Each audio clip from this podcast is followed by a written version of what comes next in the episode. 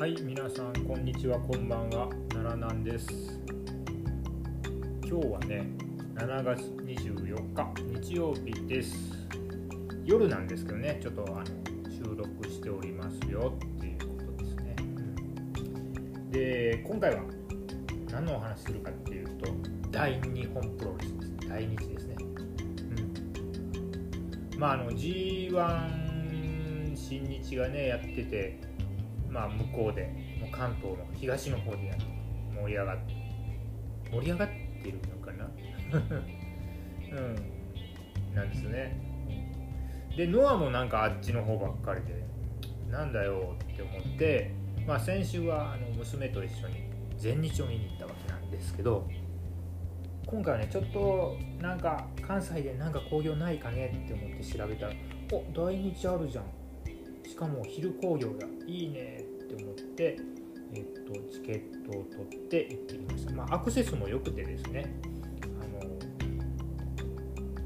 奈良県のね南の方に住んでる人って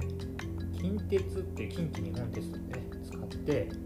一番よく出てくる大阪の街がですね実は天王寺なんですね。難波とか梅田とかじゃないんですよ。天王寺東の方の方とか関西疎い方は分かんないかもしれないけど、まあ動物園があったりとかちょっと行ったらあのあそこですよ。新世界がある、まあ、行ったことないんですけど、うん、ようなエリアですね、うん、でその近くにあるあの区民その阿倍野区っていうところの区民ホールでなんかやってるよっていうことで区民ホールにやるんだねって思いながらまあ行ってきたんでえっ、とちょっと今日はじゃあそのお話をやってみましょうかね。ということで、えっと、今回もぼちぼちのテンションでお送りしていきましょう。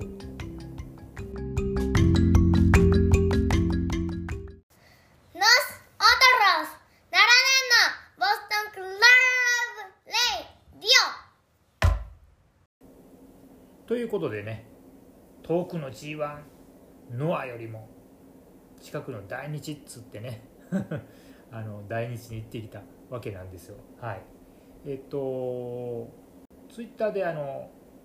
仲良くさせてもらってるあのプロレスリングビッグウエストっていうあのラジオトークをあの始められてるあの山さんですねもう行かれてるっていうことだったのでちょっとまあそれもミートグリートもしつつ行こうかなということで、えー、とちょっと行くテンションも上がってきましたね。はい、で、えー、とテンションが上がるっていうもう一つの理由があってですね、えー、ともともと,、えー、と大日のジュニア王座のシングルマッチがあったみたいなんですけどちょっとチャンピオンが欠場になっちゃってでそこでえっ、とえっ、となんだっけあれメキシコのベルトですよね多分ねどっかのね。UWA 世界タッグ選手権試合が組まれてなんとそのこの挑戦者にですねバラモン兄弟がやってくるわけなんですよ。でちょっとバラモン兄弟見れんのって思ってこれもなんかあのね行くモチベーションの一つになりましたね、うん、ということですね。はい。で、えっと、会場はね綺麗な 会場、まあ、いわゆる市民ホール区民ホールみたいな感じのですねあのなんかピアノの発表会やるようなホールだったんですけれどもいかんせんですねちょっとどっから入っていいのかよくわからんっていうような感じであのとりあえずね入って建物に入っても1階がなんかカフェでねえこれどこ行ったらいいの？で看板探してもどこにもなくてなんか右往左往して結局なんかあちこちぐるぐる回った末にあ2階なんだって分かって2階からホールに入るという形でございましたよ。で、えっと、客層を見てたらねえっとまあもちろんあの好きそうなお兄さんお姉さんもいるんですけどデスマッチがね。でそれに、えっと加えてですねなんかね子供がいるんですよね。でどうも家族連れに連れてこられた子供とか。で自分の後ろにいたのはおじいちゃんおばあちゃんが近くにプロレス来たし夏休みの思い出に孫たちに見せてやろうかと思ってあのとりあえずあんまり知らずに連れてきたのとかもいたみたいなんですよね。そんな感じの客層で、えっと、この部屋になんか310人って書いてあって、うん、まあね結構どうなんでしょう。上の方はねちょっと見てなかったんだけど結構結構それなりに人があって熱気はすごかったなって思っています。はい。ということで試合のねあの方をちょっと振り返っていきましょうかね。えっと、この日はね第0試合を含めますと全部で9試合あったんですね。はい、で第0試合はねちょっとね初め12時45分あの試合開始がね1時だっていうから1時まで間に合えばいいわと思って行ったらその12時45分の第0試合ダークマッチみたいなのねシングルマッチがあのもう始まっちゃってました。10分1本勝負っていうことで。でねここで出てたのがねえっと谷口雄一なんですよね。あのね高校生とか大学生の頃ゴング読んでたあの記憶ですると確かね小学生ギミックだったと思うんすよね。今やなんかちょっと渋いおっちゃんっていうかあのそこら辺で出会いそうなおっちゃんの風貌になってましたけどもあの意外や意外ですね。あのロープ渡りとかですね。ノーザンライトとかしてねあのなんかあ実は器用な選手だったんだなって思ってね。しかもなんかあのこの試合がちょっと笑いの取りつつのっていうことで、まあ、会場は温まっててもしかしたら谷口雄一選手とかあれなのかなもうこのオープニングで会場を温める役割をいつもやってるのかなって思ったりして見ておりましたよ、うん、随分会場ねやっぱり子供も多くて盛り上がってましたね。はい。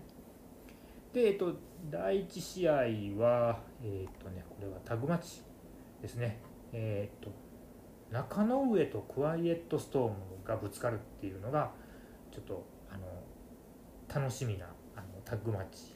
でした。で、えっと、中野上も名前聞いたことあるんです。どんな人だろうって思って、ね、思ったけども思ったよりも、えっと、ちょっとおっちゃん体型でした、うん、もうちょっとなんか違うのかなって勝手に想像してたのとは違うんですけども。で片やクワイエットストームはまあグレートとかで見てるんですけどまああのあれですよね。あのちょっと背低めだけどもムチっとしてる感じだね。でクワイエットストームはねあのやっぱりあのあの肉体を使った、まあ、豆タンク的な感じの攻めが際立っておりましたね、う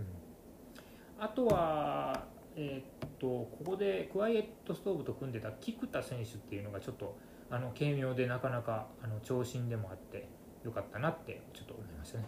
中野上選手はちょっとまだ分かんないな。この15分だけのタグマッチではという感じです。はい、で第2試合はジュニアのタッグマッチでしたね。うん、これはね、えー、っと名前だけ聞いたことあるアンディ・ユーが、えー、っと01の星野と組んでやってたんですね。うん、でこの01の星野ってねちょうど1年前ですよ。去年の7月24日に01の火祭りの大阪の公式戦を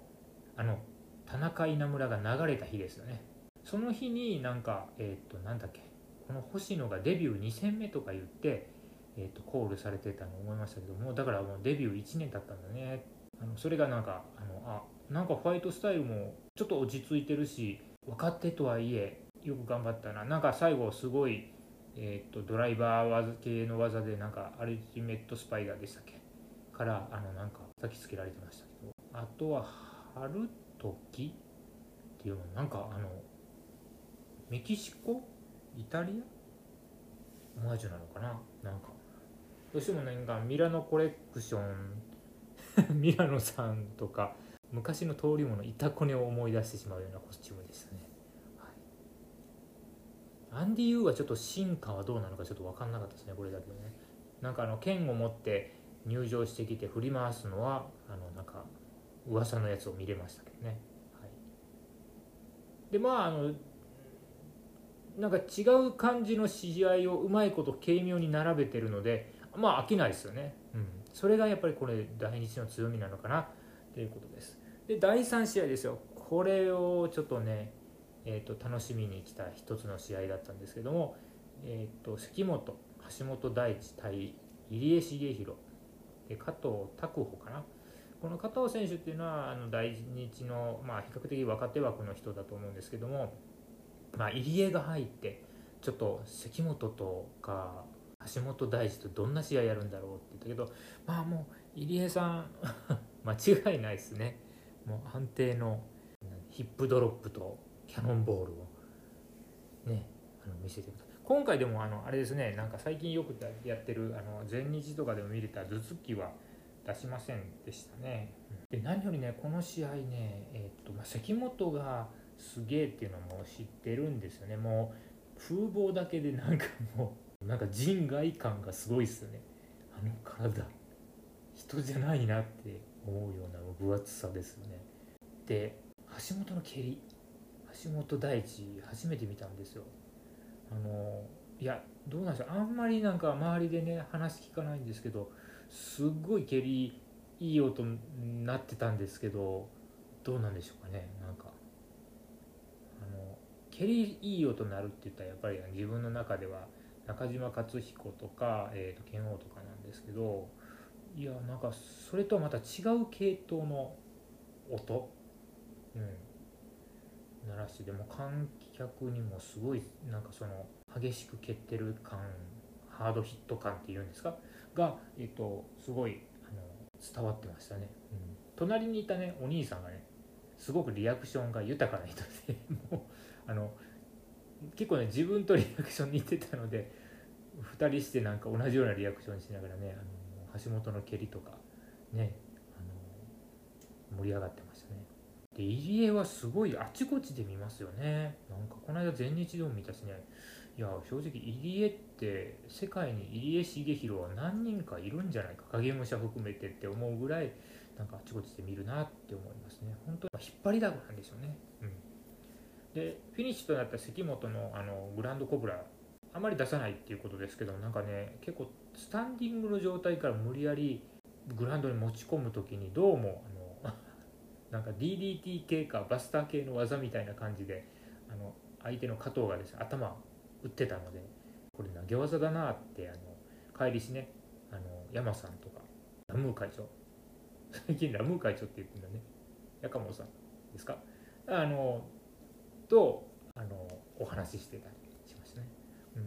まあ、加藤はあの若手なんですけどそのあの関本橋本と入江のぶつかり合いとかに輪に入っていこうとするのはなんかガッツイで良かったと思います。はい。で次がですねえー、とはい。人生初生デスマッチ観戦ですね、えーと、狂気も持ち込み6人タッグデスマッチっていうのでさ。えっ、とねこの試合はね何より驚いたのは、えっと、伊藤隆二っていう選手ね。昔そのまさしくその高高校大学の時に「週刊ゴング」でねなんか本間が大日にいた頃かな。うん。新日と対抗戦してからもうちょっと経ってからかな。の頃に出てた選手だと思うんですけど若手のホープみたいにね。それがまだ現役なのはちょっと驚きましたね。っていうことと,、えーと、誰が持ってきたのかな？あれ誰が持ってきた競技だったかな？高橋選手かな？持ってきたのかな？あのなんかロープレで出てきそうなね鎖の先にあのトゲトゲのやつがついてるよね。あれモーニングスターっていうじゃないですか。モーニングスターみたいな狂気とかを持ってきてたりとかしたのがちょっとね おもろいなとは思いました、はい、あと星野勘九郎選手っていう選手がちょっとよくおしゃべりをして陽気なキャラなのが、まあ、デスマッチながらも笑いを取ってたなっていう感じでしたね。うん。まあ、人生初デスマッチだし、まあ、デスマッチに関しては語れるほどのものはますます持って持ってないんですけども、まあ、この試合はねそんなに血とか出ずにねまあまあまあまあっていう感じですねでもあの雑誌で見てたデスマッチはねやっぱねリングサイドでカメラで撮ってるからまあグロいんですよね。だから遠目でね見てるとあまあまあ狂気使ってるよねっていうぐらいで終わったのがこの試合でした。うん。はい。で次の試合ですね。次の試合はですねあの噂のヤンキー日曜拳銃ですか？はい。宮本優子と小高勇ですね。宮本優子最近エムザ・アライアンスなくなってノアに出なくなってるんですよね。でこっちに来てるのかな。相手がアブドーラ小林と何ですかこれ黒天使っていうんですか。沼沢選手、はい、でしたね、うん、これは結構ね 結構痛かったんで見ててね。まあ、このこの試合もやっぱりおしゃべりおしゃべりしつつのデスマッチでで、えっと、なんだかコミカルなアブドーラ小林選手とか、うん。あの伊佐美選手とかがしゃべりで笑いを取りつつの狂気使うとかそんな感じの試合でしたね。うん、いやダメじゃなかったんですけどね、うん、どうなんでしょう。デスマッチを例えばねこの試合すげえって言ってデスマッチを何度も見るっていうことってあるんでしょうか。あの自分ではちょっと想像できない世界だなとまだ思ったりしています。画面痛そうだったな、うん、あのセカンドロープから机に向けて宮本優子が道ドラかな？あれは、うん、あの半分なだれ式の道ドラオン・ザ・テーブルをやったのは、まあ、あのすごいあの派手めであのやってましたね。アブドーラさんがあの表情豊かなのであのデスマッチやりながらもあの痛いの嫌なんだろうなっていう顔をしてるのが、まあ、よく伝わりました。はい。そんな感じでちょっと前半はあの過ぎていて。であのデスマッチってなんかあれですね。あの画鋲とか転がるからリングのあの清掃とかね本当に時間かかるんですよね。なんかいつも DDT であのなんか勝俣俊馬選手がレゴブロックをバラッとばらけるのとはちょっとまた違って随分大変そうでしたね。なんかリングのマットをマットっていうかね一番のカバーを外して掃除したりとかねあの周りの画鋲とかもちゃんと拾っていったりとかしてなかなか大変そうでしたね、うん、あの本当にリングサイドプレミアムシートみたいなとこで見ると本当になんかどぎまぎしちゃうんだろうなって思ってちょっと、まああれだな来日は一番離れて離れて見てもいいのかな？5000円席で見ても全然いいのかなって思ったりしました、うん、でえっとそこからまあそのねリング清掃の時間があったんですけどもまあまああの売り場に 売り場っていうかグッズね物販の方にすごい選手が来て、まあ、多分サインとかしてるんでしょうけどちょっとあまりに人混みがすごくてねちょっとこれはあの行きづれえなって思って、えーとずっと会場であのリングの清掃を見てたんですけどもそんな中であれですねあの駅弁売るようなスタイルであのさっきの星野選手があのグッズを強制的に売りに来る なんかあの私の目の前のカップルは絡まれた末になんかあのあれですね。サイン入りのキーホルダーを無理やりって言ったらダメだな。あの同意だからね。うん。言いませんか？って言われてバナナの叩き売り的にあのされてましたね。そんな感じで、えー、と前半戦は終了していきます。はい。ということで、えー、と残り3試合やっていきましょう。はい。えっ、ー、とですね。で、えー、とリング清掃終わりましてえっ、ー、と星野勘九郎選手がなぜか狐の耳をつけてちょっとひとしきり踊った後次の第6試合に行きます。はい。第6試合はね、この UWA、だからメキシコなんだろうね、UWA はね。うん、挑戦者、バラモン兄弟対王者組がハブ、エイサー8。いや正直ね、ハブ選手、エイサー8選手知らないんですよね。うん。これは沖縄の方ですか？エイサー8さんは、あ、ウィキペディアあるね。沖縄プロレスの人なんですね。もともと大阪プロレスから沖縄プロレスに行ってる人ですっていうことでえー、ということでハブさんもそうなのかな？じゃあ。ああなるほど。この人スペルデメキンだったんだね。はあ、はあはあはあ、はあ、じゃあじゃあベテランだね。43歳。そうか。デメキンさんだったのかハブっていうのは。や知らなかったな。でですねまあまあメンソーレのお友達ぐらいかなと思ってたけど違いましたね。はい。でえっ、ー、とまあこの試合はもうあの正直バラモン兄弟に尽きるわけですね。うん。正直ねあのチャンピオン側の方あまり記憶にないんですけどマスクマンだしまあ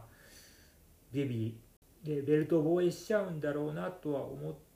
ちゃったんですけどもまあ、あのその中でもですねやっぱバラモン兄弟のなんか真骨頂みたいなのをあの初めて見たものにあの、ね、YouTube とかでちょろっと見たのとああれと同じ世界だなって思ってねあのボーリングとスーツケースの組み合わせ技とかね、うん、あと看板でベコーって叩くのとかね、うん、スーツケース誤爆するのとかああ見た見たって感じのやつを、まあ、伝統芸能的にあの、はい、堪能させていただきましたよ。ね。まあもうなんかね道のくの印象すごくあのバラモン兄弟強いので、まあ、関西に住んでてね見せていただけるのはありがてえなって思いました。で今回の大会はあの後からもね金本とかが出てきたり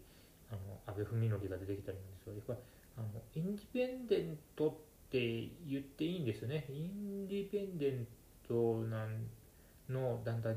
なんかあのフリーの選手とか他団体の選手が参戦する敷居がすごく低くてですね。簡単になんか夢のマッチアップが見れちゃったりするのが確かに面白いなって思うところはありました。新日とかだとこうはいかないもんね。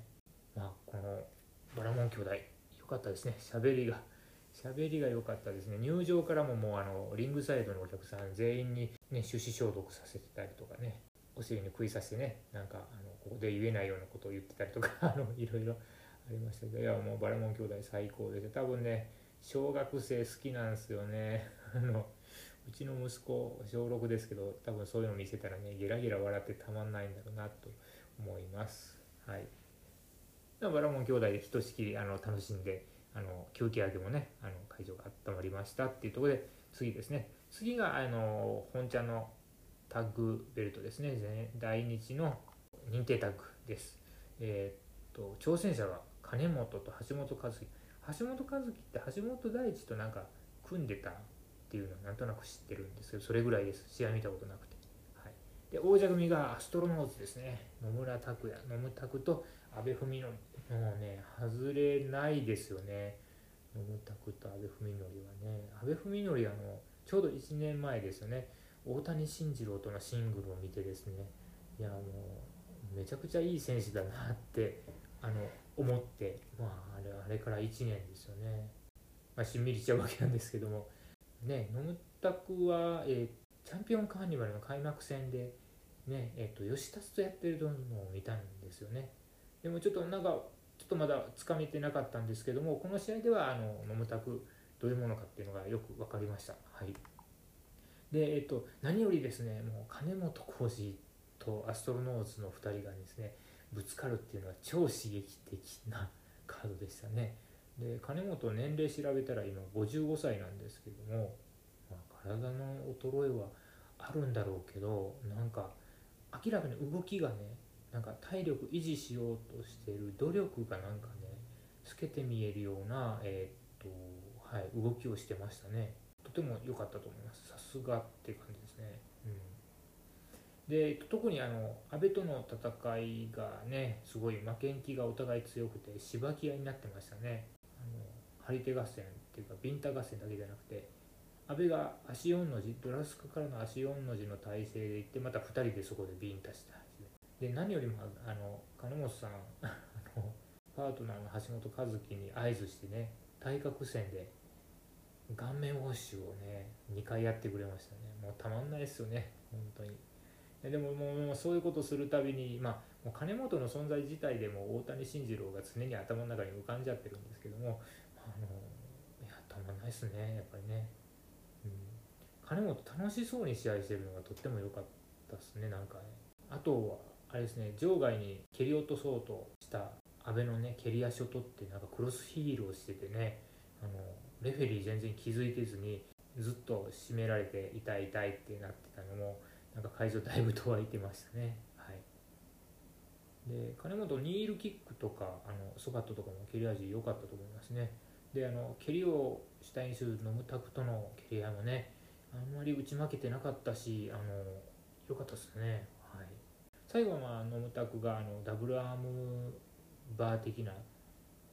うん、関節技と安倍のおまんじ固めの共演っていうねあの絵になるあのフィニッシュで、えっと、この試合が終わりましたけども試合の後もね握手するかと思いきや4人お互いがビンタし合うっていうねすげえ白熱するというかねあの試合でしたね。いや金本浩二ももうまあ当時のあれですよジャンクションであの新日ジュニア時代のテーマ曲でもう入ってきた段階でもうもうまあもうありがてえなっていう感じですけどね私世代はね。もうあのローリング戦闘音とかムーンサルとかしなくていいっすよ、うん、本当にバチバチが気持ちよかったです、でえっとメインイベントがですね、えー BJW 認定世界ストロングヘビー級選手権試合。挑戦者が大文字壮はい。大文字壮あのねほとんど知らなかったんですよ。なんとなく知ってるとすれば YouTube で見たコレガの動画でなんかねあのっていうことぐらいしか知らなかったですね、うん、で多分大阪が本拠地なんでしょうというのは知ってました。で王者が、えー岡林雄二。はい。まあ岡林言わずもがなですよね。はい。まあだからその岡林のシングルを見れるならいいよねって思って来たのも一つのね今回の観戦の理由でしたけども、うん、まあ大文字ねえっとまず自分のなんとなくの予想で言うとまあ多分本拠地大阪だし、うん。まあ、いわゆるごご当地だからこその挑戦って言ってえっとまあ応援団も呼んで会場盛り上がるみたいなところと思ってたねご祝儀的なね。けど正直とんでもなかったですね。そんなこと全然なかったですね。うん。でえっと岡林が175センチ120キロ。で大文字が185センチ110キロですね。この2人120キロと110キロがぶつかり合う肉弾戦でありました。はい。あの攻めはねどっちかというと大文字の方があの多かったかな。64ぐらいで大文字のターンって感じですね。でえっとですけどももう一撃がやっぱりあの 岡林あの重いのでチョップにしろラリアットにしろですね、うん、でえっとこれで決まった。もうもう試合終わるわなっていうところでキックアウトを続ける大文字ですね。あのいつしかちょっとねあのもしかしたらこれ大文字いけるんちゃうってね大文字モメンタムをですね感じてしまったあの試合なんですよね。あのでなんかあと後から聞くと普段あんまり出さないんだよあんなこあんな技って言ったなんかトップ越えのトペコンだったりとかなだれ式のバックフリップみたいなね岡林のその体をロープに登って抱え上げてのバックフリップみたいなのね。あんなもねあの出せていただいてすごい説得力ありましたね、うん、何より勝ちたいっていう気持ちがすっごい出てたんですよね。いや大文字良かったですよ本当に。まああのどうでしょうか？今後でも大日にまあ参戦していって、えー他の選手と当た当たって、まあ、なかなかチャンスは巡ってこないようになっちゃうのかもしれないけどただ岡林があのやっぱり試合の後にねあの何度でもやろう何度でもやろうって言ったコメントはあの本物だなと思いました。本当だなと思いました、うん、それぐらいそのそのそれぐらいのあの大文字のねあの熱いファイトというかあの素晴らしい試合っていうのが、えー、とこっちにも伝わってましたね、うん、であの岡林フィニッシュ前にパワーボムしたんですけど1回目ちょっとバランス崩しちゃったんですね。で、えっと、今回なんかねえっとリングの高さがほぼほぼあのひな壇っていうかね舞台と同じ高さでほぼ距離がなかったんですね。で、えっと、岡林そっちの方にちょっとねグデっていっちゃったのであれもし舞台なかったら結構大怪我してた可能性あるよね。って思ってちょっとね尻餅ついたのがねそうでよかったなとは思いました、うん、これだけちょっとヒヤッとしましたけども、まあ、その後その後ねあの仕切り直してパワーボムをがっつり決めてからのあのゴーレムスプラッシュ。もうゴーレムスプラッシュ決まったらそりゃ岡林の120キロは飛んでくるわけですからまあ 返せんわなって思って終了でしたね、うん、ですけど大文字あの少なくともこれあの自分の記憶にはですねあの刻み込まれた選手でしたね、うん、あの所詮かませ犬ぐらいでしょうって思ってたんですけどとんでもなかったっていうことで、まあ、いい感じで見返されてねあのよかったなって思いました、はい、いやこれは本当になんか取れんじゃないのモメンタムを感じる試合ってなかなかないじゃないですか。でもあのやっぱりその何ですかアンダードッグっていうんですかがあのなんかほぼ絶対王者的な存在の人からあの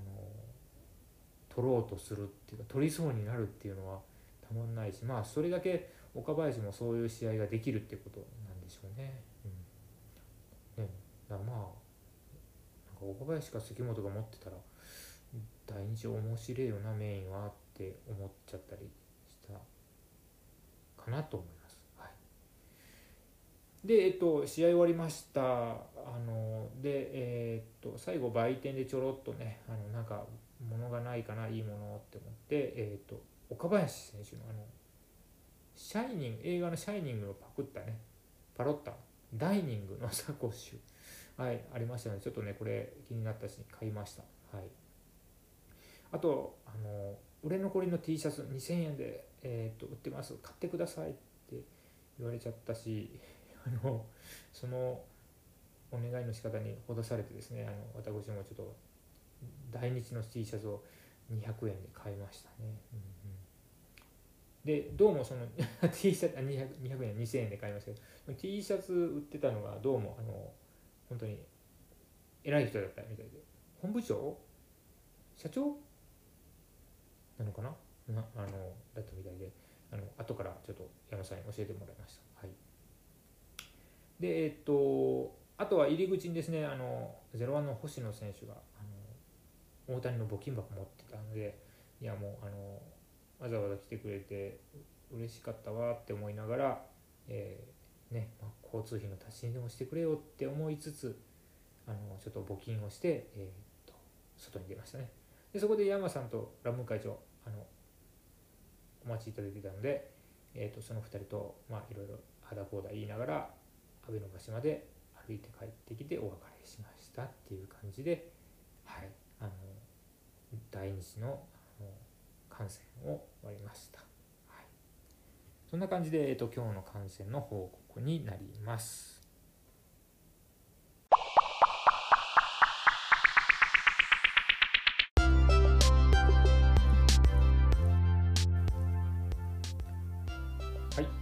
ことで、えーとまあ、今回の総括的な話をエンディングでやりましょうかね。はい。あの、うん、まあ、大日としてはね、あのビッグマッチ扱いらしいんですよね、今回の試合ってね。なんですけど、まあ、いろんなさまざまなあのヘビーの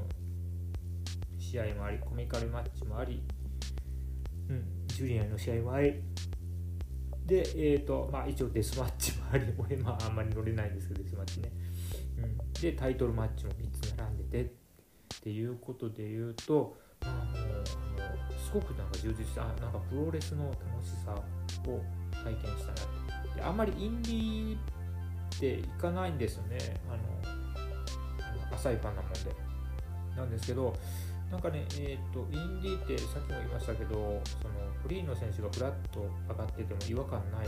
ないのがまずいいなって、いろんな選手見れるなっていうところが、ね、その時のストーリーがどうこうっていうのはさておきとして楽しめるっていうことですね。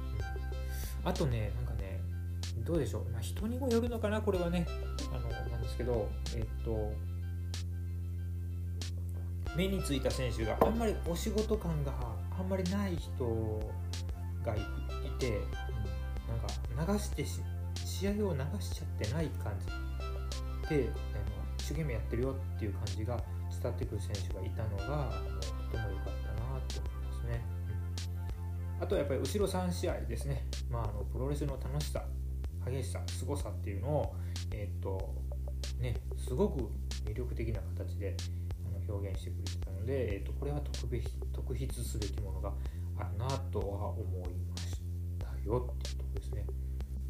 なんて言うんですか？あの興行全体で楽しかったって。ずっとね楽しかったなって言えるのって、うん、なかなかないから今回の第2次は一手正解大正解って感じですね、うん、とても楽しかったですね。うん、だってまあ他のね例えばえーと、メジャー団体でいうと G1 の前哨戦とかあってどうしてもなんか薄めになるじゃないですか。試着されて、うん、ノアだって全部さ乗れるわけじゃないですか途中にジュニアのがまあ、正直なんだかなって思うような試合がかまされてたりするわけじゃないですか。うん、ですね。全日だって全部すげえなって思うわけじゃないし、うん、っていう中でこれだけのものを見せてくれたとすればあのなかなかあの来日お得だねっていうことですね。であのまた機会があったらあの